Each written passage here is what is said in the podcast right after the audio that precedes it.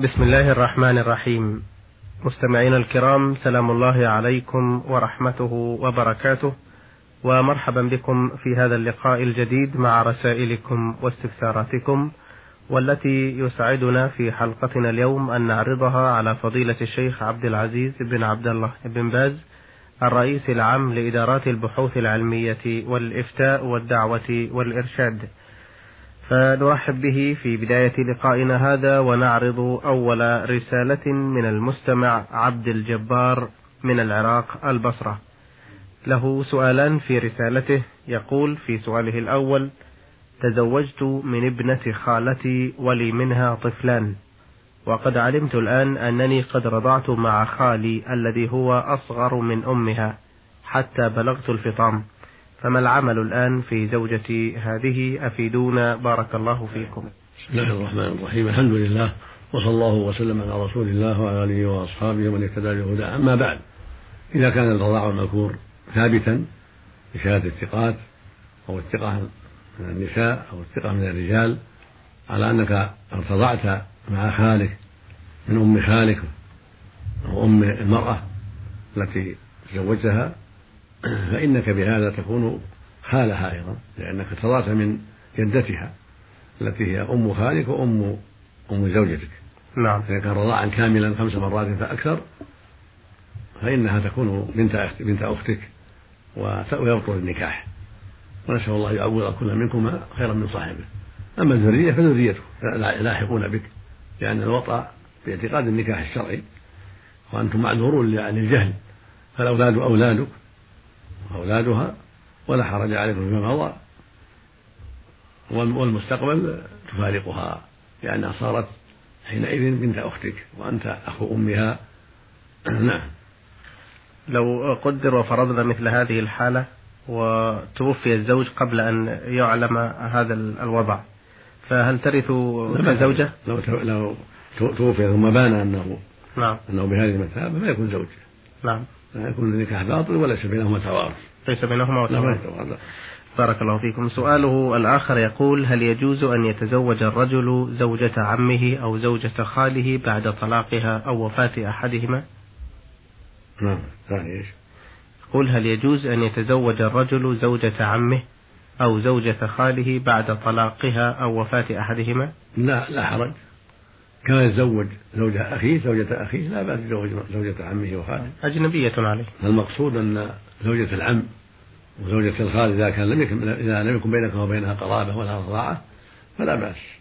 يجب زوجة العم مثل زوجة الأب ولا زوجة الخال مثل زوجة زوجة الأب لا. نعم. بعض الناس يظن أن زوجة الخال لها شأن غير زوجة الأخ. وهذا غلط. زوجة الأخ والخال والعم كلهم كلهن أجنبيات. لا هو يتزوج إحداهن إذا مات زوجها أو أو توفي إذا أو طلقها بعد خروجها من العدة كما يتزوج زوجة أخيه. أخوه أقرب. نعم. فهو لو مات أو طلق جاز له ينكح زوجة أخيه بعد العدة. فهكذا زوجة الخال وزوجة العم من باب أولى لأنهما أبعد من الأخ. إلا إذا يكون بينه بينهما قرابة خاصة أو رضاعة تقتضي التحريم هذا شيء آخر. أما مجرد كون الخال نكحها أو العم نكح هذا لا يحرمها على الشخص لا يحرمها على ابن على ابن, أخته ولا يحرمها على ابن أخيه. نعم. آه هذه رسالة من المستمع مصطفى رمضان علي رمضان من الجمهورية العربية اليمنية. يقول كنت أريد فعل شيء من زوجتي وأقسمت عليها يمينا هذا نصه. علي الطلاق لو ما جئت بهذا الشيء لتكوني طالقة. فلم تحضر هذا الشيء الذي كنت أريده. ثم أقسمت يمينا بالطلاق شافعي ومالكي وأبي حنيفة. بيني وبين شريك لي في أرض وكانت زوجتي جالسة في هذا المجلس حيث قلت في هذا اليمين علي الطلاق شافعي ومالكي وأبو حنيفة لا أبيع هذه الأرض بعد هذه الزرعة. ومرت الزرعة والأخرى ولم تبع الأرض وأنا في أثناء اليمين كنت أشير بيدي على زوجتي. ثم أقسمت يمينا بالطلاق على زوجتي بأن ترد علي بالنداء بقول نعم حينما أناديها في كل مرة. وهذا نصه علي الطلاق لو لم تقولي نعم كلما أناديك لتكوني مطلقة. فأحيانا تقول وأحيانا لا تقول. أفيدونا بارك الله فيكم عن الحل في هذه الأيمان مع عزمي على التوبة من هذه الأقوال. جزاكم الله خير الجزاء. هذا غلط منك. استعمال الطلاق هكذا تلاعب الآخرة فيه. نعم. غلط منك هذا أيها السائل ولا ينبغي منك استعمال هذا الطلاق. وأبغض حلال الله الطلاق. فلا ينبغي المؤمن أن يستعمل الطلاق هكذا بل يخاطب بغير الطلاق باليمين بالله بالتأكيد بدون يمين. أما هذا العمل هو عمل لا ينبغي منك ولا ينبغي منك العود إليه. أما الحكم فإن كنت أردت منع أردت حكم اليمين أردت التأكيد عليها أنها ترد عليك بنعم والتأكيد أن تبيع الأرض والتأكيد عليها أن تأتي بالحاجة. ولم تريد إيقاع الطلاق. إنما أردت التأكيد في هذا الأمر والتشديد على نفسك. لو لم تريد إيقاع الطلاق. ولكن للتأكيد على نفسك أن تبيع. أو للتأكيد على زوجك أنها تأتي بالحاجة أو تقول نعم. ولم تقصد إيقاع الطلاق عليها أو فراقها فهذا حكم حكم اليمين. فعليك في كل واحدة كفارة يمين في الحاجة وفي قول نعم وفي بيع الأرض. عليك كفارة يمين وهي طعام عشرة مساكين أو كسوتهم أو عتق رغبة والإطعام نصف صاع من قوت البلد. مقداره كيلو ونصف من تمر أو أرز أو ذرة كانت قوت البلد أو دخن كانت قوت البلد أو بر أو يكسو أو تكسو الفقراء العشرة كل واحد يعطى قميص أو إزار رداء أو عتق رغبة مؤمنة. فإن عجزت عن هذا كله تصوم ثلاثة أيام عن كل يمين. فطلاق عليها أن تأتي بالحاجة ولم تأتي بهذه هذه يمين الطلاق عليها أنها تقول نعم يمين. الطلاق على بيع الأرض يمين. هذا إذا كنت ما أردت إلا التأكيد والتشهيد على نفسك أنك تبيع الأرض والتشهيد عليها أنها تقول نعم والتأكيد عليها أنها تأتي بالحاجة ولا أردت فراقها وإيقاع الطلاق عليها في هذه المسائل هذا في كفارة اليمين ثلاث كفارات. أما إن كنت أردت إيقاع الطلاق فيها, فيها أو في إحداها يقع الطلاق. أردت الطلاق في مسألة الأرض. لكن ما بعتها زوجة طالق يقع عليها الطلاق. يقع عليها الطلاق. وهكذا نعم. مسألة قل نعم مسألة الحاجة. إذا أردت إيقاع الطلاق وقع الطلاق. وعلى حسب الوقائع وطلقة واحدة فيها مراجعة طلقة ثانية فيها مراجعة والثالثة الأخيرة ليس فيها مراجعة تنتهي. وقد بانت منك حتى تنكح زوج غيرك. في الطلقة الأخيرة الثالثة إذا كنت أردت إيقاع الطلاق في المسائل هذه. فعند الأخيرة كان الأخيرة الأرض أو تقول نعم أو المسألة الأولى الحاجة الأخيرة منهم من هذه الثلاث تكون هي النهاية. فلا تصلح إلا بعد زوج إذا كنت أردت إيقاع الطلاق في المسائل الثلاث. نعم. بارك الله فيكم. هذا السؤال من المستمع محمد يونس عطا من جمهورية مصر العربية. يقول توفي والدي وأنا لا أزال صغيرا فدفن في مقبرة لعمي. وبعد مضي عدة سنوات حصل بيني وبين عمي نزاع فقال لي أخرج والدك من مقبرتي. وهددني بسوء إن لم أفعل. فلم أجد حلا إلا أن أجبت طلبه ونقلت جثمان والدي إلى مقبرة تخصني. فهل علي إثم في ذلك؟ وهل المقابر ملك للأحياء يتصرفون فيها كيف شاءوا؟ أم أنها ملك لساكنيها أفيدونا بارك الله فيكم؟ نقله لهذه الحاجة لا بأس. نقل أبيك من مقبرة إلى مقبرة دفعا للشر والفتنة لا بأس عليك ولا حرج في ذلك والحمد لله. نعم. أما المقابر تختلف. إذا كان الذي سبلها أرادها لقوم معينين فليس لغيرهم أن يدفنوها إلا بإذنه. إذا كان عينها لقرابته أو لجيرانه أو لقبيلة معينة فليس لغيرهم الدفن فيها إلا بإذنه. أما إذا كان أرادها للمسلمين عموما له ولجاره والمسلمين. إذا كان ما أراد جماعة معينة فلا مانع يدفن فيها غير من أراد غير من أراد من قرابته. إذا كان ما أرادها لأحد معين وإذا سبلها المسلمين فلا مانع من القبر فيها والدفن فيها لكل أحد. وما دام هددك وشدد عليك حتى تخرج أباك فلا بأس عليك. واتقاء الفتنة مطلوب. ودفع الشر مطلوب. ونقله في مثل هذه الحال لا حرج فيه إن شاء الله. يعني ما في هذا من دفع الحرج ودفع الفتنة والشر. نعم. لكن هذا الشخص ليس آثما بفعله ذا بعد موافقته على دفنه؟ لا يجوز. نعم. الذي أمره غير لا يجوز هذا العمل. ما دام أذن في دفنه في أرضه نعم. ومقبرته ليس له بعد هذا أن يرجع بل هو آثم في هذا الأمر. نعم. ومخطئ نعم خاطئ في هذا الأمر. نعم سؤاله الآخر يقول هل يصح أن يوصي الميت في حياته بدفنه في المكان الفلاني أو إلى جانب الشخص الفلاني؟ وإن حصل شيء من ذلك فهل على أهله تنفيذ طلبه في دفنه حيث أوصى؟ لا بأس أن يوصي. أن يدفن المقبرة الفلانية أو بجوار فلان. لأنه قد يكون له قصد في ذلك لأنهم من الصلحاء والأخيار. فلا بأس أن يدفن مع الصلحاء والأخيار. وإذا أوصى بذلك فلا بأس. وعلى الوصي أن ينفذ هذه الوصية إذا استطاع تنفيذها إذا تيسر تنفيذها. أما إذا لم تيسر تنفيذها لعجزه عن ذلك أو لبعد المسافة أو ما أشبه ذلك فلا حاجة إلى التنفيذ ويدفن في أي مقبرة من مقابر المسلمين والحمد لله.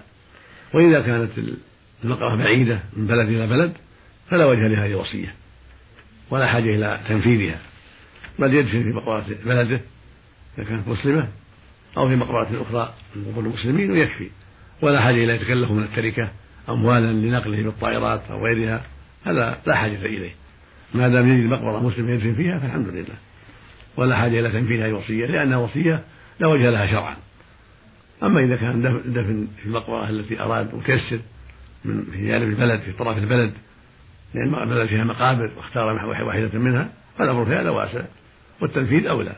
نعم. نعم حتى لو اختار في نفس القبر يعني يدفن مع شخص آخر في القبر الأول؟ بجواره لا لا معه بجواره بجواره. نعم. نعم. إذا تيسر. نعم. إذا تيسر إذا تيسر. نعم. نعم. جزاكم الله خيرا. هذا سؤال من المستمعة فاطمة رمضان إبراهيم من بورت سودان. تقول ما هو القول الصحيح في عدد أهل الكهف؟ وهل هم أصحاب الصخرة أم أنهم غيرهم فإن كان كذلك فمن هم إذا أصحاب الصخرة وما هي قصتهم؟ أهل الكهف بينهم الله في كتابه العظيم. والأقرب مثل قال جماعة من العلم أنهم سبعة وثامنهم كلبهم. هذا هو الأقرب والأظهر. وهم أناس مؤمنون فتية آمنوا بربهم وزادهم الله هدى وفارقوا قومهم من أجل الشرك والكفر.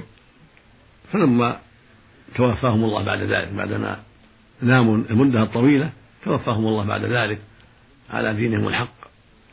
هؤلاء هم أهل الكهف كما بين الله في كتابه. فتية آمنوا ربهم وزادهم الله هدى. وناموا النومة الطويلة بإذن الله ثم ماتوا بعد ذلك. وبنى على عليهم بعض أهل الغلبة هناك من الأمراء والرؤساء مسجدا وقد أخطأوا في ذلك وغلطوا. يعني القبور لا يبنى عليها. الرسول صلى الله عليه وسلم نهى عن ذلك.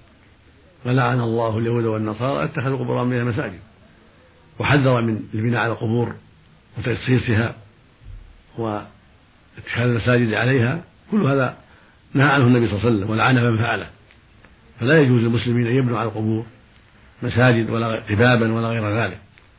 بل تكون القبور ضاحية ضاحية للشمس والأمطار ليس عليها بناء لا قبر لا قبة ولا مسجد ولا غير ذلك. هكذا كانت قبور المسلمين في عهد النبي صلى الله عليه وسلم وفي عهد الخلفاء الراشدين حتى غير الناس بعد ذلك وبنوا على القبور. وهذا من الجهل والغلط. قال النبي صلى الله عليه وسلم لعن الله اليهود والنصارى اتخذوا قبور انبياء مساجد قالت عائشه رضي الله عنها يحذر ما صنعوا.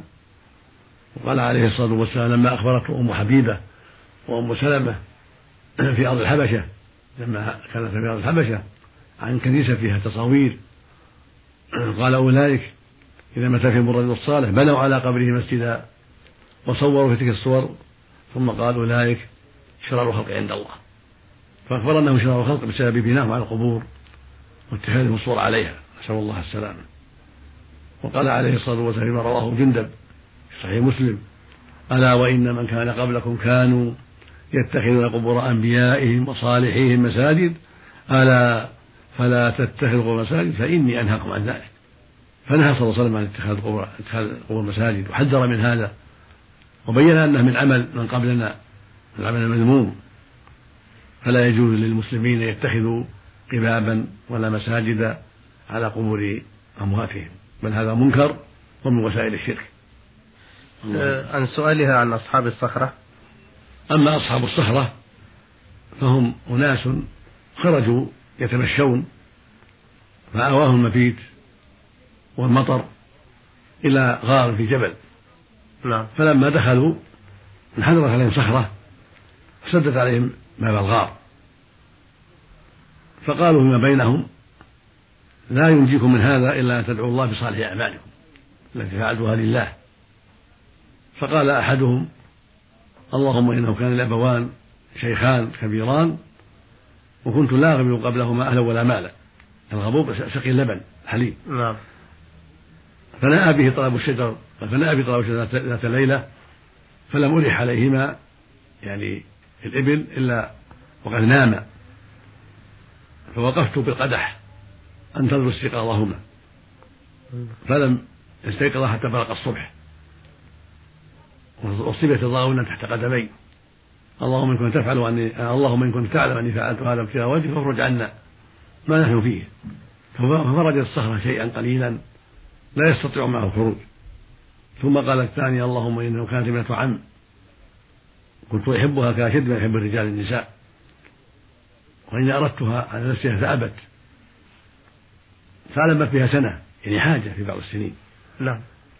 فجاءت إلي تطلبني فقلت لها لا حتى تمكني من نفسك.